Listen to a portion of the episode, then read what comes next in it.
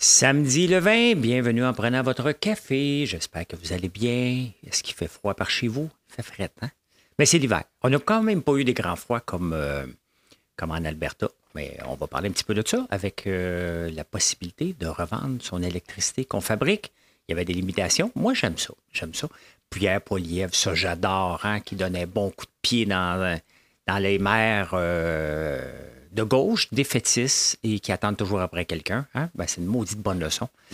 Et euh, la FAE, on va parler de ça. je suis retombé en 1989 pour un super article sur le microbrasserie. On va regarder ça ensemble, ensemble, ensemble. Euh, les véhicules électriques, ça va pas bien, les ventes. Hein? Hmm. Et après le prêt, on a, euh, avant le crash, l'émission, moi j'ai nommé une autre émission que je vais vous parler, souvent en finance, après le prêt. Euh, voyons, mes pitons. Pas sur lui.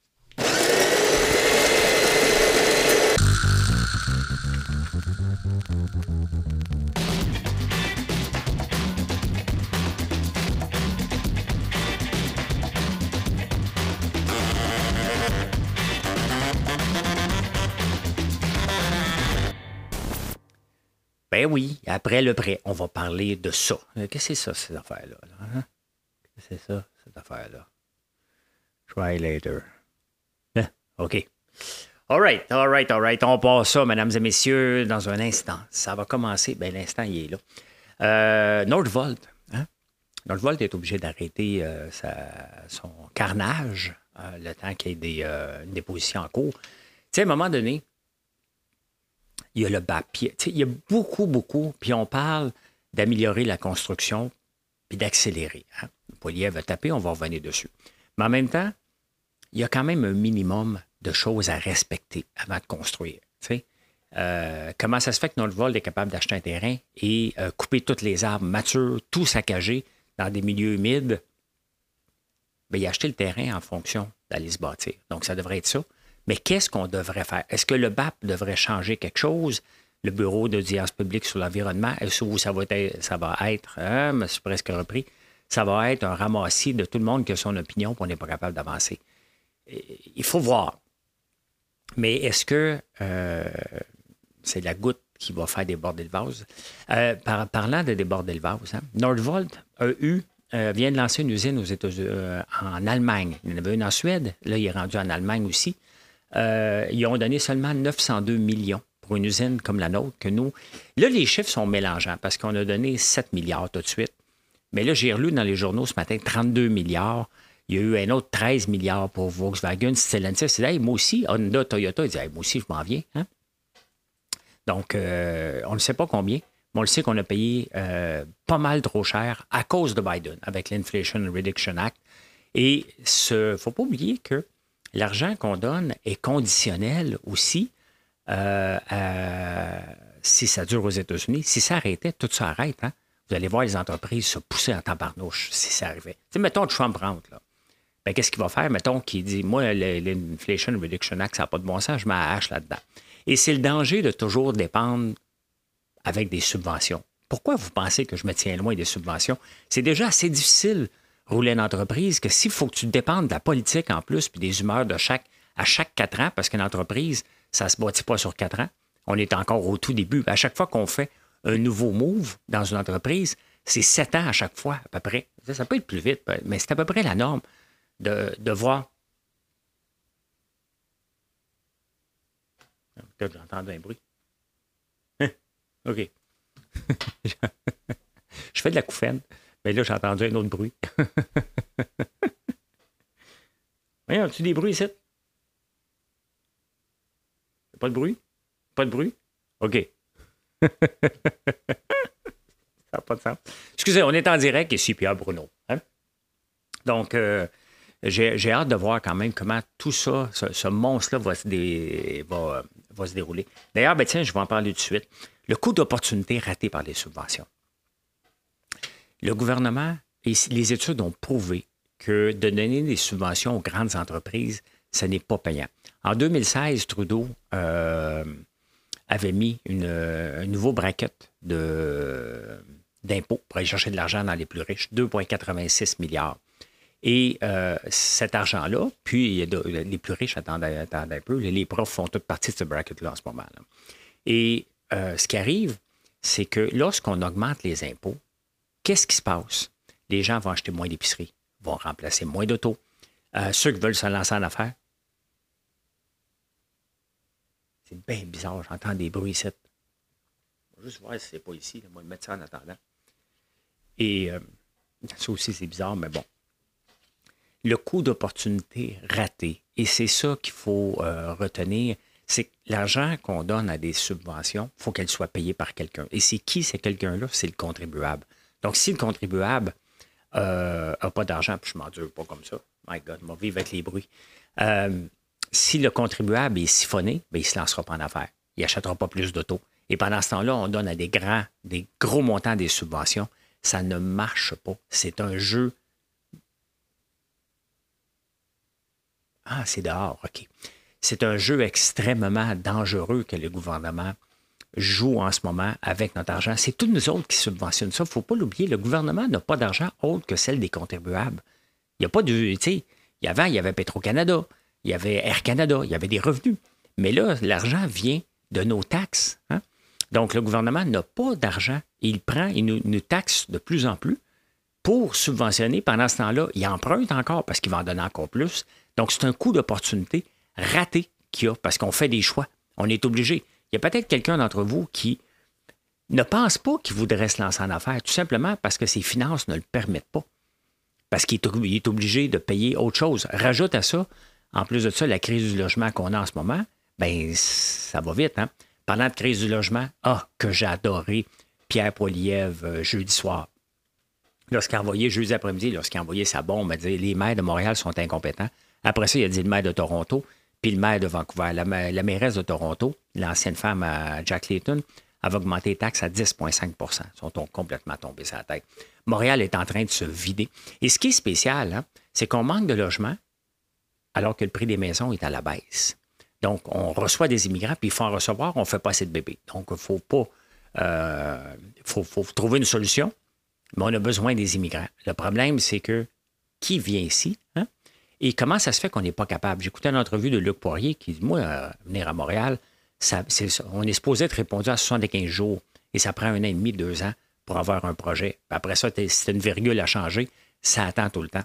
Donc, on est pogné avec ce qu'on dit en anglais du red tape. Ça ne finit plus. Tout le monde va avoir raison, tout le monde va analyser. On a créé des monstres qui est contre-productif et Valérie Plante n'est pas capable de s'en rendre compte. Bruno Marchand n'est pas capable de s'en rendre compte. Ils ont tous été offusqués. Alors que Pierre Poilievre a raison. Vous le savez qu'il a raison. Ça fait mal des fois d'être d'accord avec quelqu'un. Des fois, vous n'êtes pas d'accord. Vous êtes d'accord avec moi, puis vous êtes obligé de dire. Hein. Pour une fois, je suis d'accord avec lui. Bien, Pierre Poilievre, parfait. Il n'y a jamais personne de parfait, mais j'aime bien mieux quelqu'un qui nomme les choses. Si on veut régler une situation, il faut nommer les choses. Et c'est ce que Valérie Plante ne fait pas. Bruno Marchand, je ne le connais pas. Mais à un moment donné, il faut que les villes soient plus proactives et arrêter de mettre des bâtons dans les roues. Il euh, ne faut pas revenir à du, de l'urbanisme tout croche, là, mais quand même, entre les deux, je pense qu'il y a de la place pour laisser la place à l'entrepreneuriat. Et bravo, bravo, bravo, euh, j'adore.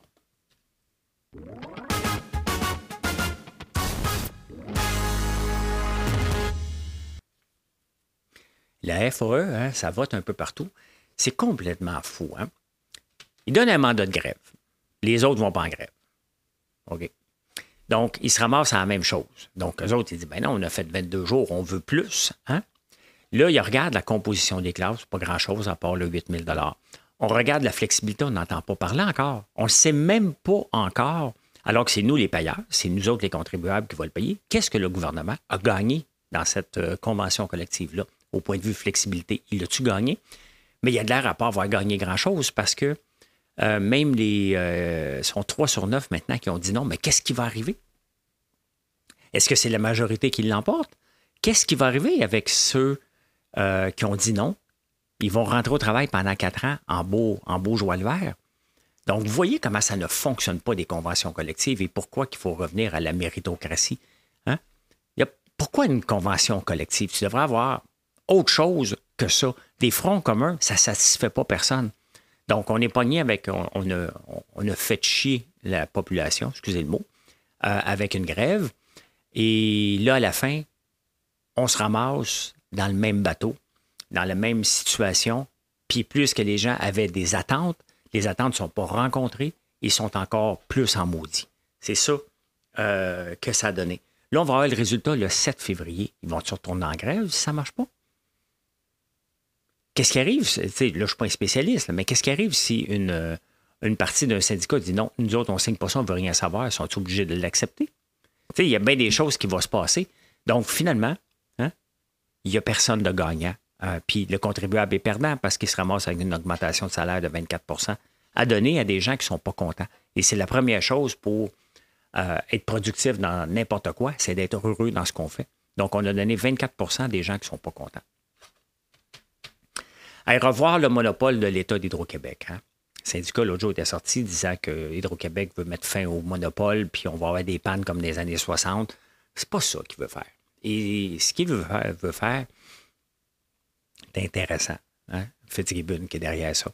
C'est que, admettons que j'ai de la biomasse chez moi. Hein. Donc, je fais une fournaise, je fais ma propre électricité. Bien, celui d'à côté, mettons, il pourra en bénéficier si c'est à proximité.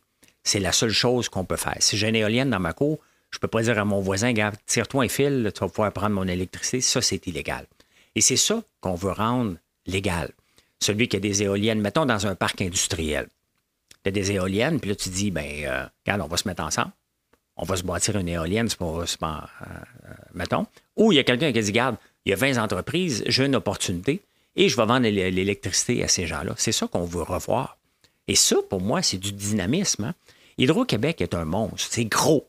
Ça avance pas assez vite. Donc, pourquoi ne pas avoir les deux? Ben, c'est pas pourquoi. C'est que ça va arriver, tout simplement. Et c'est une bonne nouvelle. Ce n'est pas contre la privatisation. On ne retourne pas en arrière. C'est à proximité. Avant, c'était euh, vraiment voisin, là, juste pour la biomasse. Donc, on l'élargit avec toutes les autres. Mettons que je préfère un mini barrage chez nous. Ben, peut-être que 3-4 alentours pourraient en bénéficier.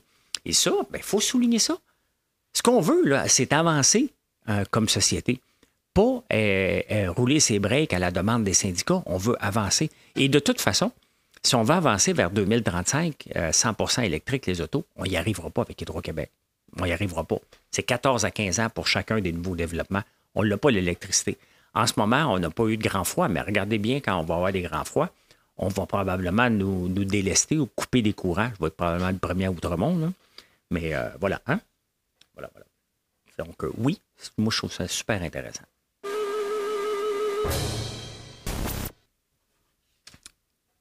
Aujourd'hui, je vous amène Viens, un nouveau jour va se lever, son J'amène ici.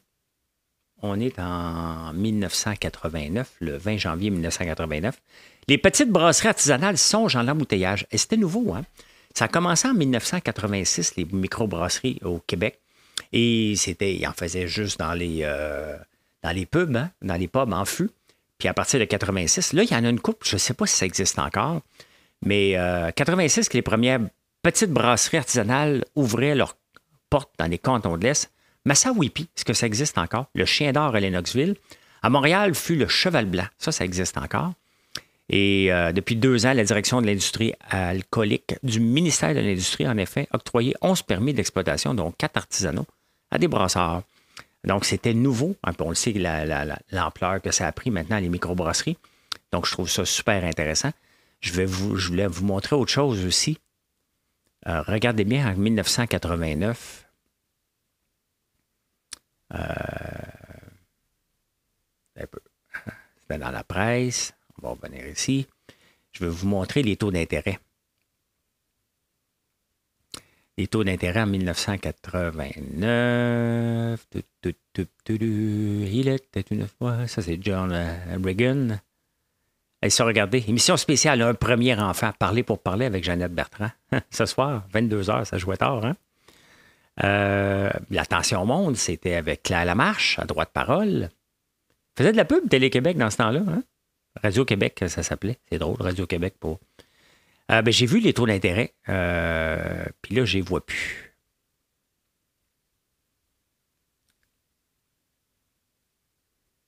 Bon, écoutez, les taux d'intérêt étaient de 10% en 1989. Voilà, je voulais vous le montrer, mais je ne l'ai pas. On s'en va en finance.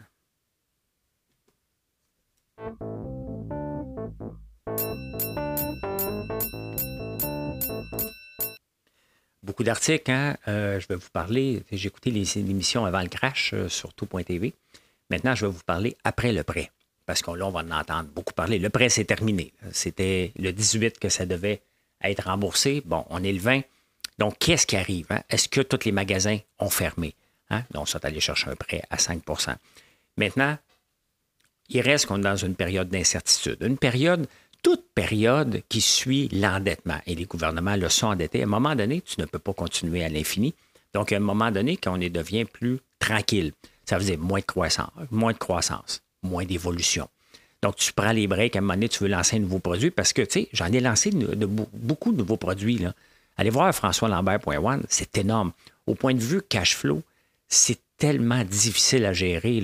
On a beau être une entreprise qui a 5 ans, euh, de ne pas avoir de dette, mais on ne roule pas sur l'or. Le compte de banque est toujours à sec parce qu'on a de la croissance. Puis à chaque fois qu'on achète, mettons, des sacs pour le popcorn, il faut en acheter un an d'avance pour profiter de l'économie d'échelle, pour être capable de vous offrir un prix. Mais cet argent-là, c'est de l'inventaire, ça dort. Donc, c'est ce qu'on va voir en 2024. Puis ça fait longtemps, je vous le dis, c'est une année de transition. Une année où ce que la pandémie, beaucoup d'argent du gouvernement, hein, on roule, on est zombies. Plusieurs entreprises sont zombies, ils roulent comme si c'est euh, l'entrepreneuriat, c'est facile. Non, c'est difficile. Donc là, on va peut-être réduire, calmer, couper les heures d'ouverture, même la SAQ dépôt. Donc, c'est normal et c'est voulu. Hein. Il y a une entreprise qui va fermer, il y en a une autre éventuellement qui va ouvrir, tant et aussi longtemps qu'il y a un besoin. Il y a des entreprises qui sont en affaires tout simplement parce qu'il y avait de l'argent facile, c'était facile, le marché avait changé. Maintenant, ben, ils reviennent dans la réalité. Et est-ce que les clients en ont besoin de son produit? C'est juste ça qui est important. Et on va le voir. Donc, je vais en parler presque à tous les jours, le jour d'après, hein, quand il va y avoir une fermeture d'entreprise ou qu'est-ce qui se passe, comment on doit s'adapter à ces situations-là qui vont être peut-être plus difficiles pour certaines entreprises, mais il reste que moi, j'ai encore une croissance phénoménale. Mais vous le voyez, l'effort que je fais. Juste avant d'en enregistrer, Mathieu, mon il me dit Tu lâches pas, hein, tu travailles tout le temps. Bien, c'est ça. Hein? Je travaille, je pense, efficacement pour euh, vous faire connaître nos produits, pour faire partie de votre vie. Mais ça, c'est un instant. C'est 7 jours sur 7, tout le temps, tout le temps, tout le temps. 15-16 heures par jour, c'est pas donné à tout le monde. Donc, euh, il y en a qui stannent de ce style de vie-là. Moi, je le savais que je rembarquais dans ce style de vie-là il y a 5 ans. C'est un style de vie que j'aime, que certains entrepreneurs aiment aussi. Donc, euh, mais c'est ça qu'il faut falloir regarder, en tout cas pour 2024. Hein. Ah, le PQ, hein, le PQ vient de perdre des points avec moi puis j'espère avec beaucoup d'entrepreneurs. Puis je vous dis pourquoi. Le Parti québécois dit euh, si je rentre au pouvoir, il faut euh, protéger nos journaux. Donc, euh, toute entreprise qui va faire de la pub sur en ligne, mettons Google, Meta, puis tout ça, au lieu dans les journaux locaux, ils n'auront pas le droit de déduire leurs dépenses de marketing. Bon. On m'a souvent proposé de faire des pubs dans le Journal de Montréal ou dans la presse. Hein? Euh, une page complète, c'est 4500 pièces. Vous savez combien que je peux faire avec 4500 pièces en ligne? Je paye 5 pièces par jour pour une pub sur Google. Si vous venez sur mon site, puis vous naviguez ailleurs après, vous allez voir mon site passer. Ça me coûte 5 pièces par jour. C'est le plus grand investissement que je peux faire. Donc, euh, et il est rentable, je suis capable de le mesurer. Pour voir si je vais les payer, euh, c'est pas beaucoup, le 5 pièces dans mon cas. Là. Puis pour n'importe qui, c'est pas beaucoup. Mais pour voir si m'allait payer 4500$ pour one shot, vous voyez qu'il ne comprend rien. Hein? À un moment donné, avant de dire des niaiseries de même, là, là moi, je suis un petit, là, mais les entreprises, pourquoi qu'ils vont en ligne? Parce qu'il y a un retour sur investissement. Du marketing, ce n'est pas une dépense, c'est un revenu. Tu dois dépenser moins d'argent qu'est-ce qui t'en rapporte. Et il ne comprend pas ça. Il ne comprend pas. Donc, sincèrement, on ne peut pas mettre un, gouvernement comme ça au pouvoir. On vient, on veut sortir Valérie Plante puis les maires gauchistes des villes. On ne ramènera pas quelqu'un de gauche qui, pense comme ça, qui ne comprend pas l'impact que ça aurait sur des entreprises. Tu sais, il y avait mes, mes bobettes, je pense, qui disaient qu'ils mettaient jusqu'à 100 000 par mois. Ça ne serait pas déductible. Il ne peut pas le mettre dans les journaux. C'est pas rentable. my God, hein? beaucoup de lettres. Si on ne le met pas dans les journaux, c'est parce que c'est pas rentable. OK? Point final, c'est pas, on ne peut pas le mesurer. That's it, that's out. Je vous amène maintenant aux ventes de véhicules. Aux ventes de véhicules en Europe. Regardez ça. Hein? Euh, pourquoi? Parce que les subventions données ont diminué un petit peu. Donc, euh, tu sais, on essaie de pousser dans la gorge des autos électriques. Et euh, c'est compliqué au point de vue de la batterie. Hein. L'autonomie est un gros problème, partout. Et ça coûte cher. Ça coûte très cher. Il faut écouter Alexandre Bilodeau qui est allé en Suisse. Ça a coûté jusqu'à 110$ pour recharger sa batterie. Et euh, c'est pas partout que ça marche. Donc, c'est, on est encore au premier balbutiement, mais on veut que tout le monde participe. Et normalement, la courbe d'adoption d'un nouveau produit, c'est extrêmement long. Donc, regardez, hein, euh, entre décembre 2022 et décembre 2023, au total en, Europe, 193 000 unités ont été vendues, donc auto, contre 161 000 un an plus tard. On est en pleine expansion. On a toutes des règles qui s'en viennent vers 2030-2035 et ça diminue. Regardez en Allemagne, hein, c'est la moitié moins. C'est énorme. En France, ça a monté. En France, ça a monté. UK, ça a descendu. La Suède, ça a descendu. Puis même les Pays-Bas a diminué aussi. Donc, euh, euh, à la fin, il y a toujours un consommateur qui décide. Hein. Puis pour lui, il a beau essayer, puis il se dit, My God, non, c'est trop stressant. C'est stressant. On est un peuple anxieux et gérer la batterie d'un auto, euh, on n'a pas besoin de. Moi, je n'ai pas besoin de ça pour tout de suite, en tout cas. Donc, je vais garder la mienne un bon bout.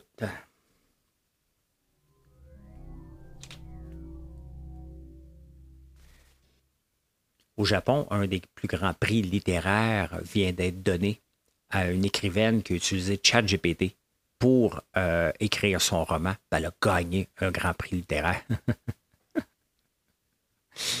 Là, maintenant, est-ce que c'est légal, pas légal? Est-ce qu'elle a le droit, pas le droit? Tu même quand, tu écris un roman, des fois, tu peux avoir de l'aide. Hein? Donc, est-ce qu'avoir de l'aide, l'intelligence artificielle, c'est différent que d'avoir de l'aide d'un humain à côté pour gagner un prix? Tu parce que elle l'a certainement peaufiné, mais elle a gagné un prix. J'ai hâte de voir qu'est-ce qui va arriver. Elle dit après, ou elle l'a eu après, mais euh, euh, ChatGPT est capable d'écrire.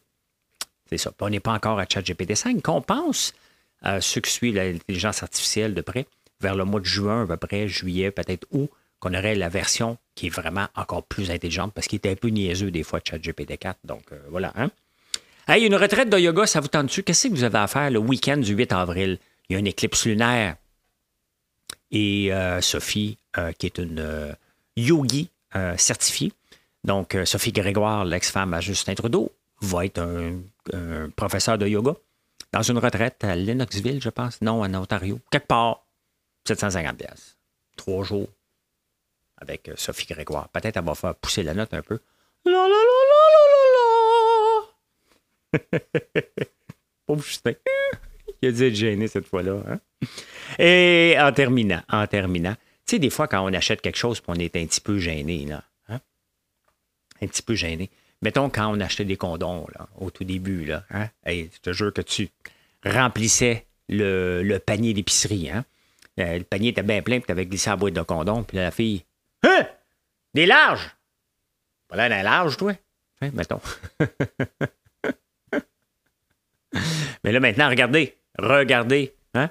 Pour les plantes, tu vas des belles plantes. Hein? maintenant, tu vas pouvoir acheter du Viagra. Tu vas dire, c'est pour mes plantes. Hein? Donc, euh, regardez. Si tu mets du Viagra le jour 1, 12 jours plus tard, versus si tu mets une aspirine, ça a l'air que l'aspirine est bonne aussi pour faire pousser des plantes. Moins beau quand même. Euh, de la, flower food, donc de la bouffe pour les fleurs. Ou tu peux mettre c'est en, UK, tu peux mettre des scènes noires. C'est en cuivre. Donc ça aide aussi, mais ce qui aide beaucoup, c'est le Viagra petite pilule bleue dans ta plante pour qu'elle t'offre 12 jours. Là. Hein? Saint-Valentin s'en vient. C'est le temps de peut-être en acheter pour toi, puis en acheter pour, euh, pour la plante. Hein? Fais deux pour un.